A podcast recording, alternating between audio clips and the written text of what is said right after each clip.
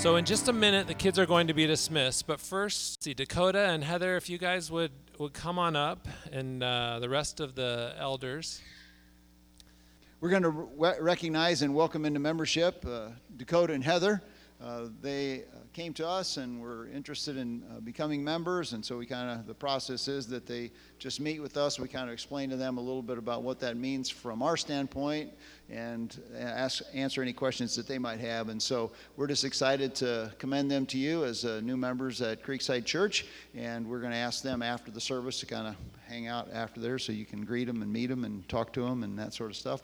Right now, we're just going to pray. I'm going to ask uh, Bob if you would just uh, pray for them. Would you do that? Sure. Okay. Father, we give thanks for Dakota and Heather and their family, and just thank you for their contributions to the Church of God here at Creekside. And I just pray that you would uh, bless them as they seek to use their gifts for you and, and to um, identify with, with Creekside and accountability and service, and just pray for us as a congregation to support them in the way that um, your church should do to one another. And we just thank you for them and ask your blessing on them. In Jesus' name, amen. Amen.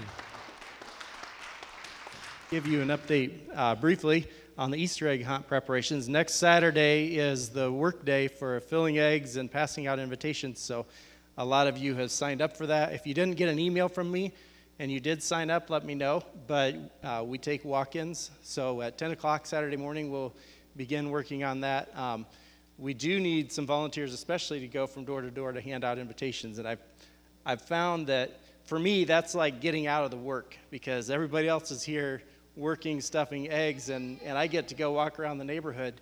Um, but I've, I found that not everybody looks at it that way and they think it's a scary job. But I will tell you that when you go to somebody's house and offer a free Easter egg hunt, they're usually pretty friendly about it. So um, nothing to be afraid of. And I've never been bit by a dog or anything. So anyway, it, I've, I've tried to do some estimating, counting of the candy and eggs that have come in this morning, but it's just it's been kind of a, a futile job to, to count things as they flow in and the tubs fill. Um, I should have brought an actuary to, to the job, but I think, as far as I can tell, we have just over 4,000 eggs gathered or collect contributed, um, and then over 80 pounds of candy with financial contributions that should add another 20 pounds. So we're up to about 100 pounds of candy contributions, which means we've got about 1,900 eggs and 60 pounds of candy to go. But we're, we're looking really good and just appreciate, I mean, just from up here, there's not that many people here to be contributing that much candy and eggs. So I really appreciate everybody's generosity in that, and the contributions are continuing to come in. So thank you. Um, and don't forget to keep praying over these next couple weeks that uh, our neighbors would come in with hearts that have been prepared by the Spirit of God to receive the gospel of God as, as it goes out. And that most of all, we're not doing this just for candy and, and sugar and, and holiday celebrations. We're doing it for the gospel of Jesus Christ because that's what makes a difference in our neighbors' lives. And so that's what we want to bring to them. So thank you. And I should also not fail to mention that today is Ruth Brom's birthday, so uh, give her a happy birthday if you happen to see her afterwards. Well, I'm kind of excited about the Easter egg hunt and our opportunity to get out into the community and have the community come to us. And so I just really want to challenge you. Uh, there are a stack of invitations out there. You don't have to wait till Saturday to start inviting people. I hope and pray that in your neighborhood you will already start to invite some people in your neighborhood, your friends, your family. So take some invitations and pass them out and pray for God to work in people's hearts and lives and minds. Pray about candy walking through the aisles at wherever you shop and uh, grab a big ba- bag of candy and make sure it's the right kind, you know, individually wrapped, that kind of stuff. And some eggs, you know, buy some eggs. We need some more. So, uh, by God's grace, many of you have been generously given. Some of the rest of us, uh, maybe not so much, so we can get on board and, and take part in it. Uh, before we look into the Word, I'm just going to uh, got some, some families on my heart, and again, I'm not intentionally, it's dangerous to do this because sometimes when you pray for specific individuals and other people feel badly that you didn't pray for them. But I'm going to pray for a few in our church family that I know are going through some physical challenges. I'm going to uh, lift them up right now. So let, ask you just to join me in, in prayer. And Father, uh, I just come to you, the God of all grace and the God of all comfort, uh, the great physician who uh, has power. You created our bodies, you're able to bring healing and strength to them. And so I just pray right now for uh, Brian and Jody, uh, Nicolette, and, and I know that you know the physical challenges that they're facing along with some other stuff, but I pray that your spirit would work powerfully to bring healing to their bodies, that you would give them comfort and encouragement in the midst of their trials and grace and mercy to press ahead and joy in the midst of these trials. That they would be able, by your grace and by your Spirit's power, to count it all joy when they fall into various trials. I pray for, for Mary and ask that uh, you'd work in her back pain, that you would bring relief and comfort, encouragement there. I ask that you'd work in her heart and, and Mark's that they would be able to trust you and to, in the middle of pain, find peace. I pray for Carol that you'd bring continued healing and restoration to her body as well. And Lord, you know uh, that there are others. I pray for Vern and ask that his uh, shoulder surgery, that you'd give him recovery as well. And now, Lord, as we turn to your truth, I pray that you would bring spiritual health and strength to those of us who know you. I pray that you would bring new life to those who don't by the power of your Spirit working in us through your word. We pray it in Jesus' name. Amen. Last year, at about this time, I was visiting with one of my best friends, and he had just returned from visiting with a man that he knew. And this man had gone into a remote area of a Middle Eastern country. And while he was in this remote area of this Middle Eastern country, this man had gone into this village and he was there to talk to them about Jesus. He was a little bit afraid because in a lot of these places they don't really want to hear about Jesus. And the village chief came up to him and he said, We'd like you to speak tonight and we'll uh, come and they had a tent set up and it wasn't a really big tent but there was a small tent set up and there were 60 people that packed into this little tent who heard the gospel of jesus christ for the very first time. The next day he got up and, and many of those people had responded positively to the gospel and he got up the next day ready to leave and the village chief came to him and he thought oh boy i'm in big trouble now and the village chief says, We want you to, to speak to us again tonight. And so he came that night. He delayed his plans. He came that night to the same small tent. The same small tent was filled with 60 different people who heard the gospel for the very first time. And many responded. Just this past week, I was visiting with another dear friend of mine about a mutual ministry partner that we have in another country. And this man had taken some men from his church out on a Sunday afternoon into the a remote area of their country, and they shared the gospel. And 38 people made a profession of faith in Jesus Christ.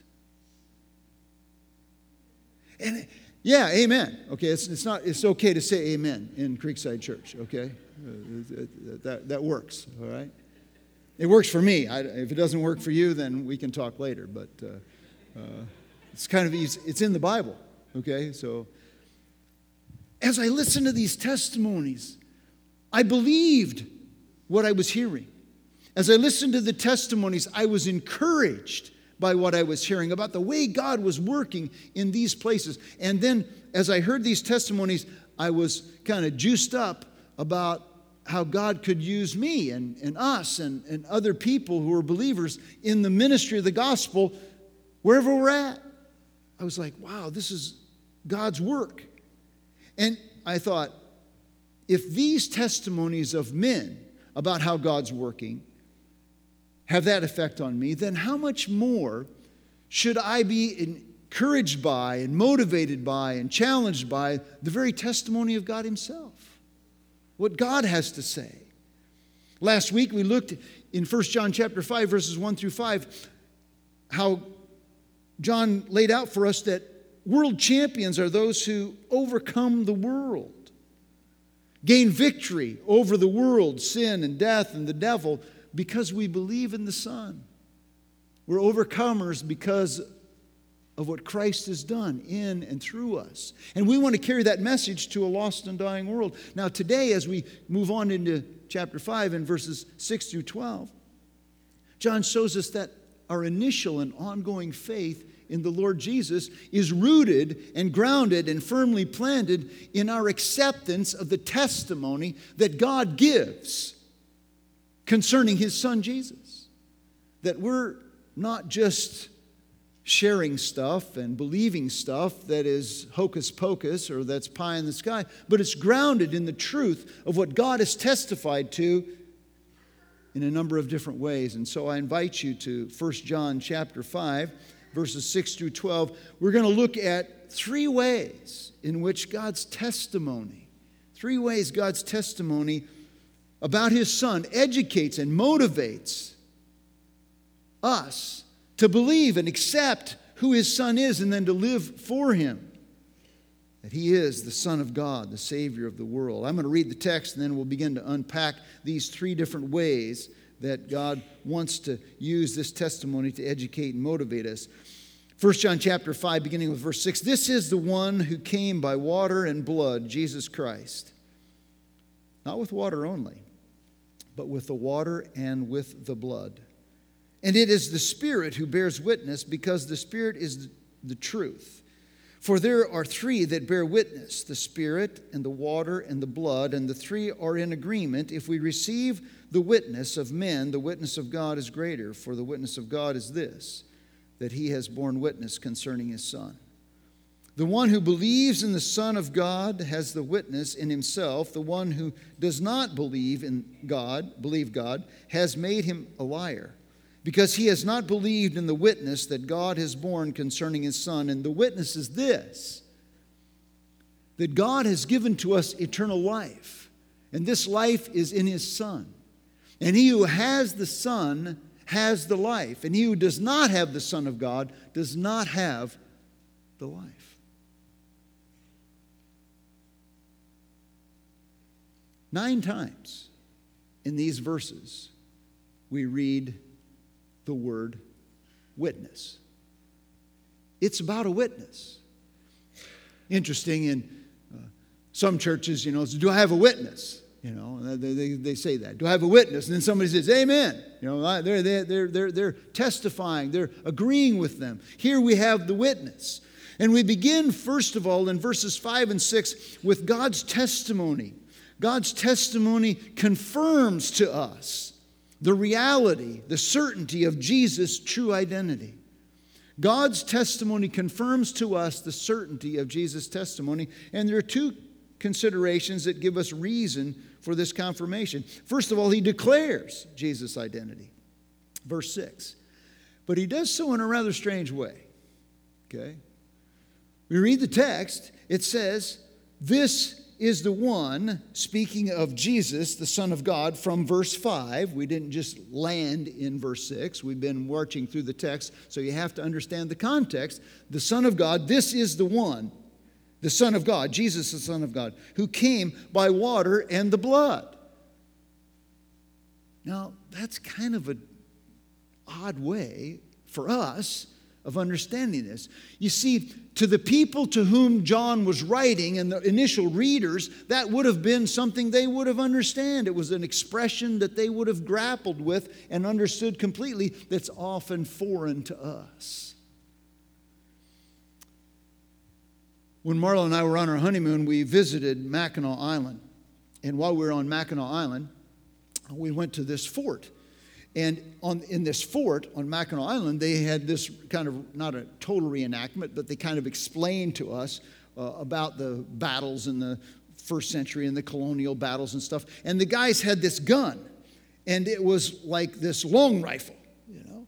And the way you arm a long rifle is you have to manually pull the hammer back, okay? But the hammer has two positions.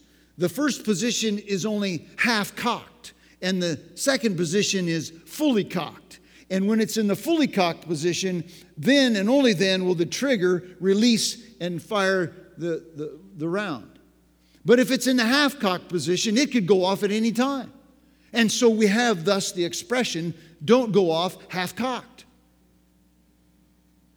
Well, many of us have heard, you know, many of you go, I don't know, I've never heard that expression. I don't know. Well, half cocked is foreign to us because we don't understand what it's about. The water and the blood is kind of an odd expression for us to refer to the Son. But John's statement introduces the first two elements. There are three elements to this witness of God. God's witness contains three elements. The first two are revealed here first, the water, then the blood. The historical experiences of the water, which is the baptism of Jesus, and the blood, which is the crucifixion of Jesus, that's how I understand this expression, testify to the reality of Jesus as the God man fully God, fully man. Now, baptism, then and now, was and is a public declaration and a public demonstration of the person's internal repentance of their sins and trust in Christ. Or at least their repentance. You have to go back to, you know, John and John baptizing Jesus. And he goes, Well, Jesus wasn't sinful, so why did he get baptized? If you're thinking, you know, if baptism is a demonstration and declaration of repentance and Jesus was sinless, then why was he baptized? He was baptized to identify with us as human beings in our baptism and in obedience to the Father. If you look at Matthew chapter uh, 3, verses 16 and 17, which we're going to put up on the screen, and after being baptized, I was just hoping that your vision of it was bigger than mine. And after being baptized, Jesus went up immediately from the water, and he saw the Spirit of God descending as a dove and coming upon him. And behold, the voice out of heaven saying, This is my beloved Son, in whom I am well pleased. We have not only the confirmation of God the Father on the Son through the Spirit's descending on him, but we have the commendation of God the Father towards the Son is my beloved Son. So that was through his baptism, declaring and demonstrating that he is indeed the Son of God, the Savior of the world. No question, no doubt. This is the first, wit- first element of the witness. Second is the blood. The blood is his death, uh, the crucifixion of Jesus. And the death of Jesus was attended by numerous significant miracles, all of them individually and then obviously cumulatively testifying to his reality as the Son of God, the Savior of the world. Matthew chapter 26, you can read it later, or 27. Matthew chapter 27, we understand and read from verse 45 on that at the crucifixion of Jesus there was darkness. I mean, deep darkness, like nighttime darkness in the middle of the day for three hours. And after the darkness, then the veil of the temple was torn in two. This is a heavy, thick curtain, just like whoosh, ripped like a piece of paper. Then there was an earthquake and shaking of the ground, and then the tombs were opened and dead people started walking around in town. That freaked him out. all of them testifying that this is the Son of God. But in our text, if we read verse 6, this is the one who came by water and the blood.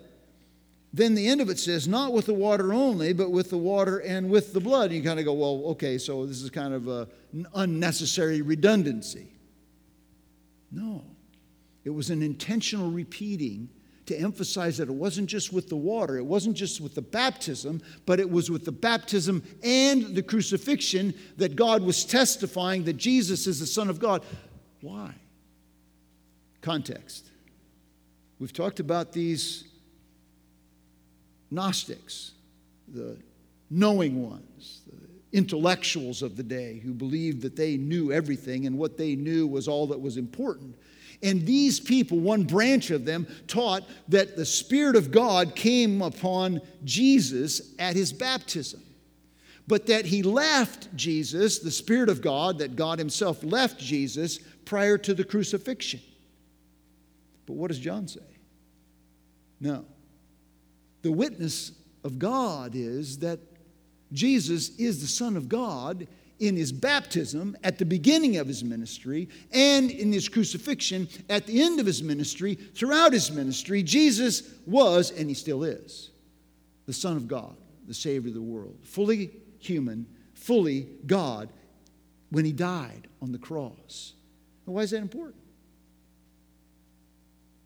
Because if Jesus was only a man when he died on the cross, then he died to pay the price for his own sins, period.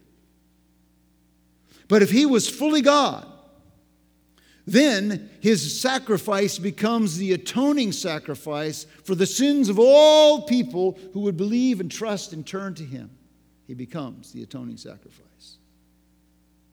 Only then could a sinless Son of God die and pay the price that you and I deserve to pay. Otherwise, he'd have to pay for just his own sins. And so here we have Jesus, the Son of God. Divinity was necessary for him to conquer sin, to him to conquer death, and to rise again. John Stott put it this way if the Son of God did not take to himself our nature in his birth and our sins in his death, he cannot reconcile us to God. if, as the Corinthians, again, not the Corinthians, if the Cerinthians were, tr- were accurate and, and Jesus had the Spirit of Christ on him only at his baptism, but not at his death, then you and I are dead meat. End of story. This was Jesus says, if Christ has not been raised, or Paul says, if Christ has not been raised from the dead, we're of all men most to be pitied. We're still in our sins. But he has been raised from the dead. He is the Son of God, died for our sins, and rose again to prove he had victory over sin and death. That's important for those of us who show up on Sunday morning. That's important for those who don't show up on Sunday morning because they need a Savior from their sins. We need a Savior from our sins. If we only have a man who died on a cross and died on a tree, then we are of all men most to be pitied. But the witness of God is that he is the Son of God through his baptism and through his crucifixion, fully God and fully man. And any other Jesus that is proclaimed to you and me is a lie. Any other teaching about Jesus that falls short of him being fully God and fully man is absolute heresy and is not to be followed. Then we have not only the declaration of his identity, but the confirmation of his identity, and that is the third element of God's witness in verse 7. And it is the Spirit who bears witness, because the Spirit is the truth. As I was reading through this, I was just thinking this is an aside, all for free. The truth. Who is the truth? Jesus is the truth. I am the way and the truth. The Spirit is the truth. Well, here's your philosophy class. If A equals B and B equals C, then A equals C. Okay? So, if the Spirit is the truth and the truth is Jesus, then the Spirit is Jesus, they're equal. Isn't it interesting that in some versions of the Bible, verse 7 is translated and it says there are three witnesses there is the Father, there is the Word, and there is the Spirit. And this rendering of that verse is generally dismissed by scholars. And some of you may have that verse in your Bible, but then there's a footnote or there's an asterisk or there is an italicized thing. Why so? Because in back when King James wanted the, the versions translated into English from uh, another translation, he wanted to translate in English. Erasmus was the translator, and Erasmus was a guy who said, If I find a verse, if somebody can show me a manuscript that has a verse that proves the Trinity, then I'll include it in the Bible. Well, so somebody wrote a verse. And Erasmus, true to his word, put it in the Bible, the King James Version in the Bible. Problem is, is not in any of the older manuscripts, and the fact is, it's not even needed to prove the Trinity. In fact, if the Spirit is the truth and Jesus is the truth, then it seems to me that the Spirit and Jesus are linked together as part of the Godhead. And nobody would deny that God is truth. So there you have it. So it's not really a verse that we need to prove the Trinity, but there it was, and there it is in some people's Bibles. But the Spirit is the truth. He's the source of truth, He's the revealer of truth, of all truth. John chapter 16, verse 13, it says, and, and He, the Spirit of truth, will make known to you what you should say. Jesus speaking to His disciples. But particularly in our of importance to us, I think, this morning is, and I want you to look at John chapter um, uh, 15, verse 26, and we'll have it up on the screen. When the Helper comes, that's the Spirit of God, Holy Spirit, whom I will send to you, Jesus speaking, from the Father, that is the Spirit of truth, who proceeds from the Father, what will he do? He'll bear witness of me. He'll testify to me. He'll testify that Jesus is the Son of God, the Savior of the world. So there you have it. You have the water, you have the blood, and you have the Spirit testifying of who Jesus is. We can trust the testimony of the Spirit. Let's just pretend that I'm a telemarketer phone call person and I call your home number whether that's a cell phone or not. And you answer the phone, and I say, Hi, uh, this is Steve. I'm calling from your credit card company. And I just, oh, no problem. Your credit card is fine. There's no problem with your credit card. But I just wanted to let you in on a, an offer that will reduce the interest rate that you pay on your credit card. I just need to gather a little bit of information first. I hope you're thinking, no, I'm not giving you any of my information. This is not true. Not true. Not true. But when the Spirit of God and the word or the water and the blood testify as part of God's witness, it is absolutely true. The Spirit's testimony concerning Jesus has two audiences. The Spirit's testimony concerning Jesus convicts the unbeliever of sin.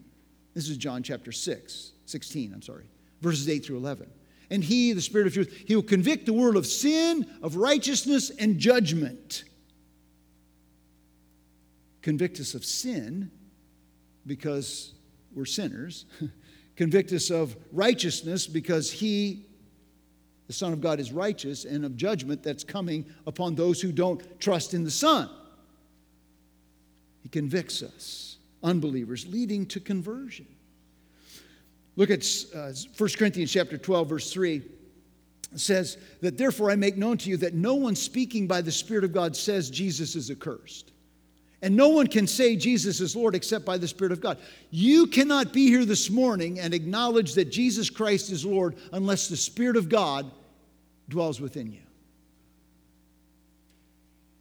The Spirit of God convicts unbelievers of sin, but the Spirit of God has a testimony to believers. He comforts believers.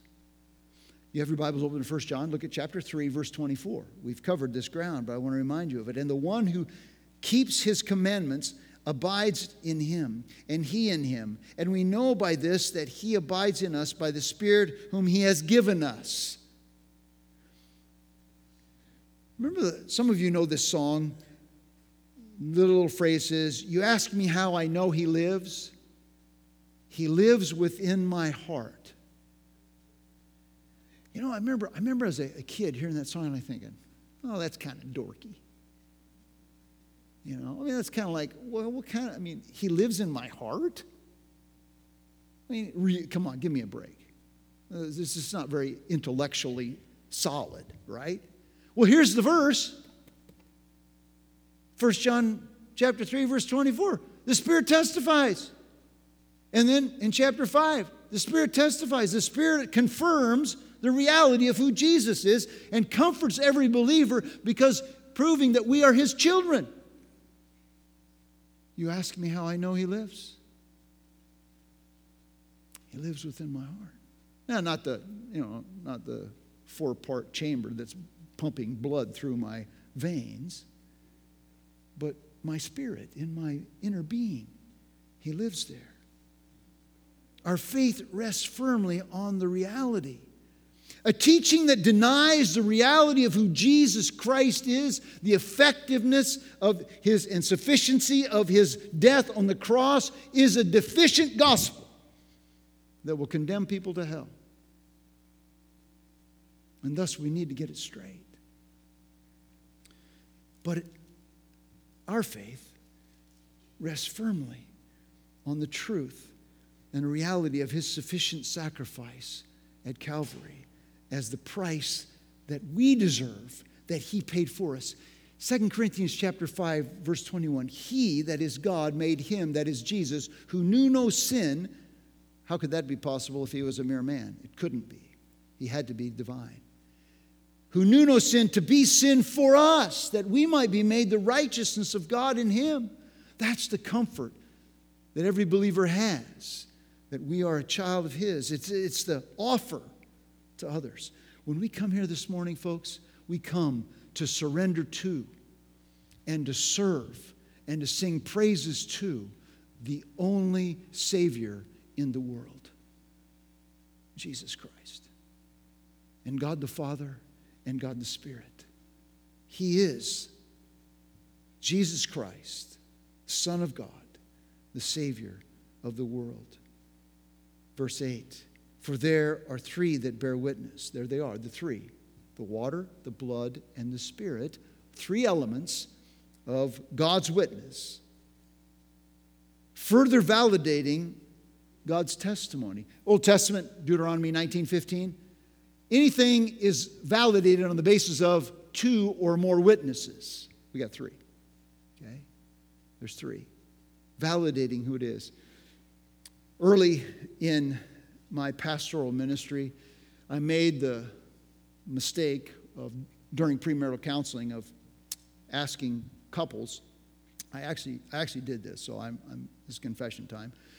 I would uh, have the two before me. I'd say, okay, face away from each other, and I give them a slip of paper, and I say, okay, now I want you to write down yes or no, or are you being intimate?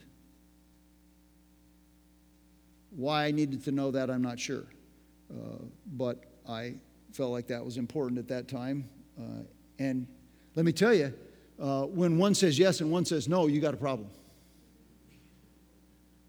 It reduces somebody's credibility is going down the tubes right there, all right? Now, I don't, I don't do that anymore. I just ask couples that, you know, to make a commitment before me and God that they will remain, whatever their past is, that they will remain chaste until their wedding day. Okay? We got three witnesses and they all agree. And when all those three witnesses agree, there is no lack of credibility. God's testimony is good. These three elements of God's witness provide an enduring and compelling testimony to the reality of who Jesus is. The Spirit, the baptism, and the crucifixion, they're screaming at you if you do not know Jesus this guy is the Savior of the world. And only through him will you be saved. And they're screaming at those who know Jesus hey, you're in the family. So hang in there. God is with you and on your side. There is this confirmation of his tes- uh, the testimony, the confirmation of Jesus' identity. As we move into verses 9 and 10, we see God's testimony communicates to us the gravity of accepting Jesus' identity. It's important that we accept who Jesus is. Two ways that we're made aware of how vital accepting Christ is. Look at verse 9. If we receive the witness of men, the witness of God is greater. Now, this is why I say, and I want to explain this a little bit. I say there's three elements to God's witness. Right here in verse 9, we see that it is either man's witness or God's witness. God's witness consists of the Spirit, the water, and the blood. He says, there, first of all, that we see the compulsion to accept God's testimony, and the witness declaring Jesus to be the Son of God consists of those three elements. John stresses the importance of accepting the witness by using a little argument from the lesser to the greater. Okay? The lesser to the greater. And this is how he does it. If you look at verse 9, if we receive the witness of men, which is the lesser, frail, faulty, fickle people, and we believe them. I've told people before, I'll probably tell you this before. We've had three vacuum cleaner salesmen in our home. How many vacuums do you think we own? Three. I'm not proud of the fact, okay?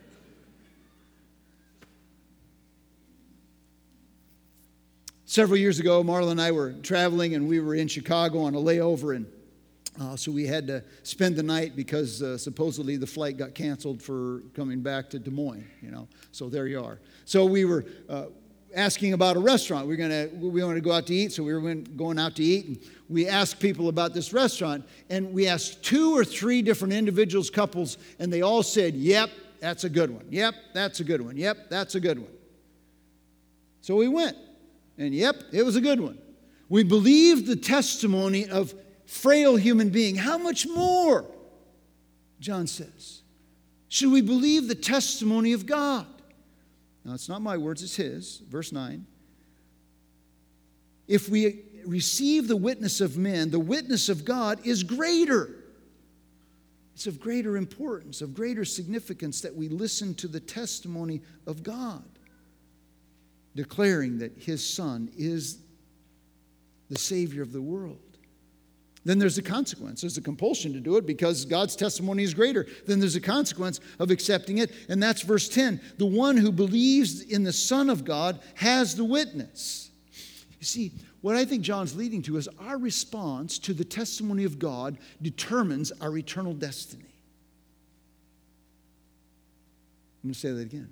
Our response to the testimony of God determines our eternal destiny. Those who receive the witness, now notice the one who believes God.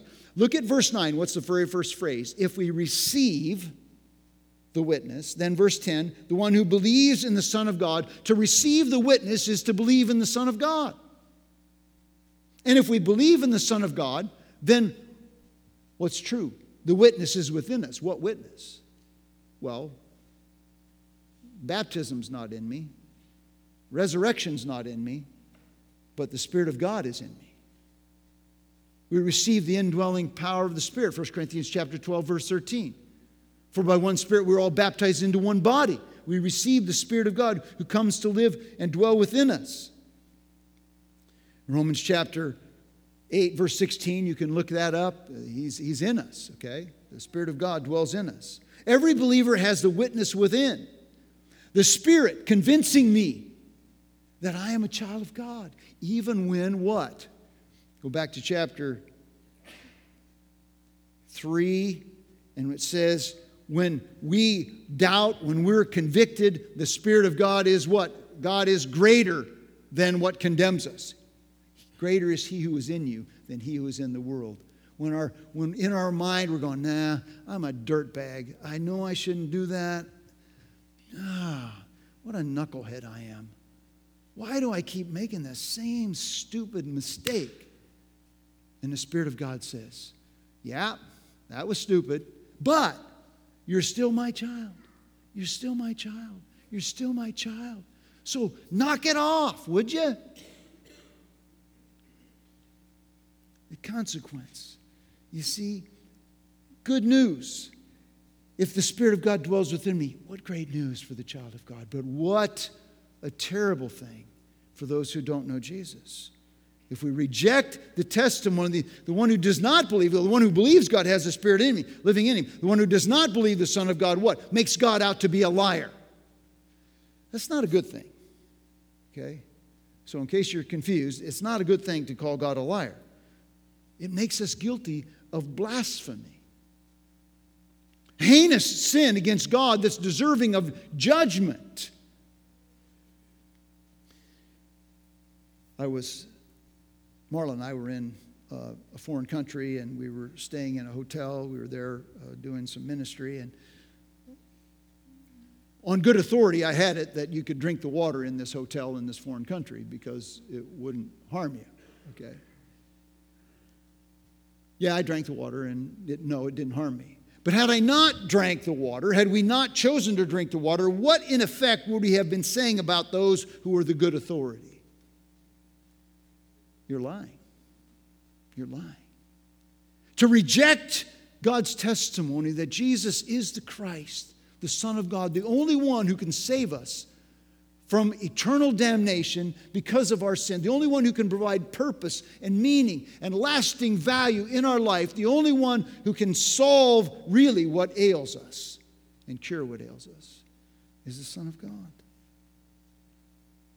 Receiving God's Son delivers us from sin, the power of sin, the penalty of sin, and ultimately the presence of sin, death and hell.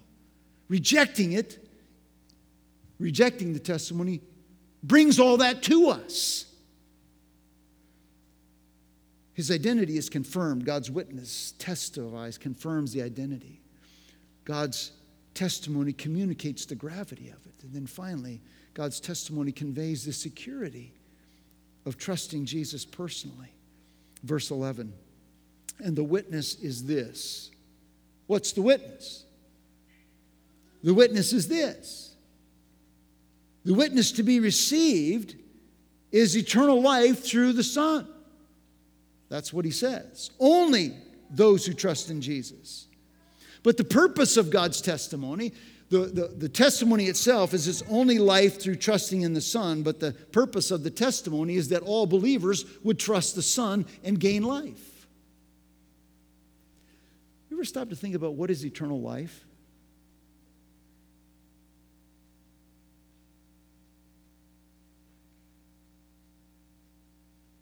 Well, it's, you know, kind of that continuation of life when this life is over. Yes, it is that, but it's much more than that. It's much more than the chronological perpetuation of life. Oh, no, it's more than that. Eternal life is given individually to believers as a glorious participation in Christ's everlasting life through our union with Christ by faith. That's a mouthful. But it basically says we share in the life of Christ, who was and is and is to come, who always was.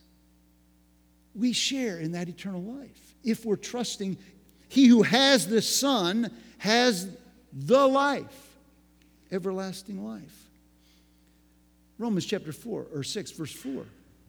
Therefore, we have been buried with him through baptism into death, in order that as Christ was raised from the dead through the glory of the Father, so we too might walk in newness of life. Might walk in newness of life when we receive Christ, not at the end of this life when we get to heaven. No, it's now. I don't know about you, but for so much of my life, I, I always thought, well, you know, it's kind of like that tacked on part, that eternal life thing. But it's life now, it's eternal life now. I live in Christ. Christ lives in me. That means that His grace, His love, His kindness, His forgiveness, His gentleness, His forgiveness his power over sin is in us. Therefore, if anyone is in Christ, he's a new creation. The old is gone, the new is come. 2 Corinthians 5 17, Paul says, I have been crucified with Christ, and it's no longer I who live, but Christ lives in me. That's not just for Paul, that's for every child of God. He lives in me. He lives in you. I don't know about you. That, that's reason to get juiced up. So when I act like a knucklehead, it's not me. And I'm forgiven. And I have grace and power to live. I can be all that God wants me to be. It's not Nike, it's not be all you can be in you, it's be all you can be in me. In Jesus. That's eternal life. It's now. It begins the moment we put our trust or our faith in Jesus. I remember sitting in a class in college. I don't know, 400 students in Western civilization, atheist professor Joe Fox. And I remember him talking to one of the students after. He says, I get sick and tired of telling you Christians what you believe. You believe that eternal life begins now. And I thought, I'd been a Christian for like six or seven years or whatever, and it took me until an atheist professor in college told me what I believed to understand that eternal life begins now, the moment I trust Christ. How terrible is that? I don't want that to happen in the churches that I am. I want you to know it begins now and it is union with Jesus. It's union with Christ, and it is a gift. He who has the Son has the life, and it's not something you and I deserve. It's not something we earn. It's something that God gives. And so we don't walk around saying, well, aren't I some special dude because Jesus saved me? No, you are a scumbag, and you just better be grateful that Jesus saved you because you owe your very life to him. And I want other beggars to know where I found bread, and so that's why we do an Easter egg hunt. And that's why we share the gospel of Jesus Christ, because life becomes ours only through faith in the Son. It's a gift, it only becomes ours through faith in the Son. Jesus says, I am the resurrection and the life. He who believes in me will live even if he dies, and whoever lives and believes in me will never die. Do you believe this? He said to Martha. Do you believe that? I say to you, do you believe that? That's the witness of God, God's testimony to you and to me. Eternal life is also knowing God the Father and the Son. That's Jesus in John 17, 3. This is eternal life, that you might know me and the only true God, or that you might know the only true God and, and Jesus Christ whom he has sent.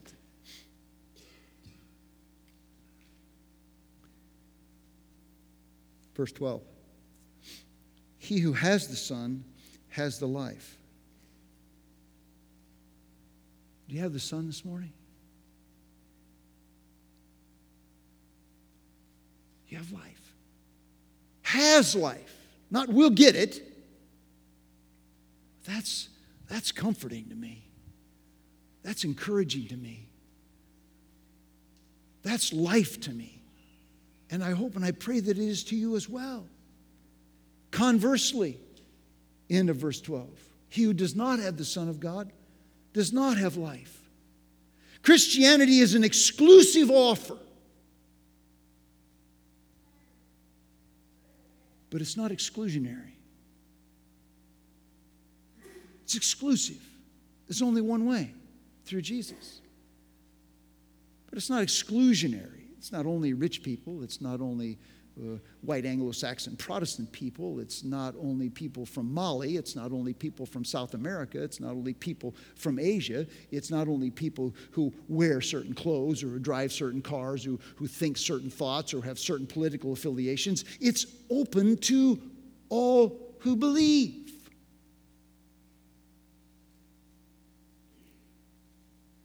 So, that's the testimony of God.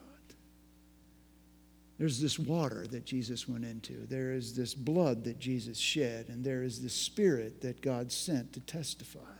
And what are we going to do with that? Are we going to reject or receive? Reject it leads to death, receive it leads to life. Now, you know, some of you are skeptics, some of you are cynics, some of you are deniers, some of you are doubters. I get that. So disprove the resurrection. That's my challenge to you. He died and he rose again. You disprove the resurrection, you demolish Christianity. You disprove the, the crucifixion, that Jesus went through the waters of baptism.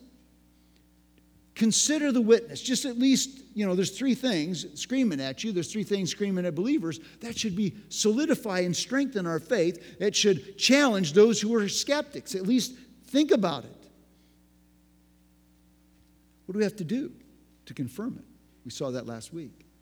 We just believe, obey, and love. And love is obedience in action.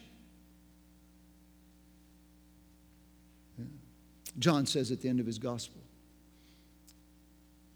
These signs Jesus did, and many more, could be written.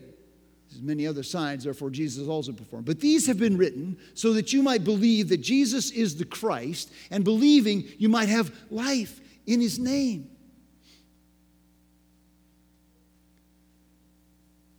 I remember uh, Marla and I were in downtown Budapest visiting a, a friend of ours. And uh, you want to show that picture of, uh, yeah, there you go. This is the, the, the Lánchíd or the chain bridge, which crosses from uh, the Danube River from Buda to Pest, thus Budapest. And we were supposed to travel back to our hotel, which was in the suburbs out by the airport, which was a long ways away. And this gal gave us specific instructions. We could receive her instructions and be safely back at our destination. Or we could reject her instructions, and who knows what would happen. Most of it not good. So here we are this morning. We can reject Jesus by ignoring God's testimony, or we can receive Jesus by accepting God's testimony. You reject it, it leads to death and destitute destruction. You receive it, leads to life and peace and purpose. Not hunky dory, everything's wonderful, huh, pie in the sky stuff. No, anybody would tell you that's not true. But it leads to a solid anchor that sets us through. And when we come through on the other side, we're with the Lord in glory. And there's no better place. And as we think about the baptism and the crucifixion, and the Spirit's witness, they confirm it. In his humanity, he served as our perfect sacrifice. In his deity, his death paid the price that those who believe would, if they accept it, it pays the debt that you owe so that you would be received.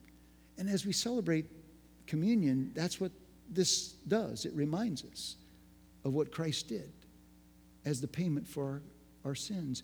It is, number one, a declaration of those who are children of God. I believe it. I believe the God's witness. It is also not only a declaration, but it is a delight to know that God has brought me into his family. And it is also our desire that you are, if you're here this morning and you're not trusting Christ, that you would turn from your sin and trust in Christ and accept the witness of God about the testimony of the person and the work of Jesus because he is the only way. And you can do that just by simply saying, you know, I know I'm messed up. I know I deserve to die. I trust what Jesus did as the payment for my sin, and I accept him now as my Lord and Savior. And I would encourage you to do that in the quietness before you come to take the elements. And if you've done that, then just spend some time reflecting. Everyone here who is trusting Christ is welcome to partake of these elements. But they are symbols, symbols only of Christ's body broken and his blood shed. And while the, the, the, praise team leads in song, I invite you to examine your own heart and confess your sin and then come and celebrate, declaring his goodness, delighting in his goodness. In Jesus' name, we will pray. Let me pray. Father, thank you for your testimony concerning your Son as the only way through whom we may gain life and life eternal that we might live, surrender to, and serve and sing praises to the Almighty God, our Father, the King of Kings and the Lord of Lords, His Son, and the Spirit who does the work within us. We pray in Jesus' name.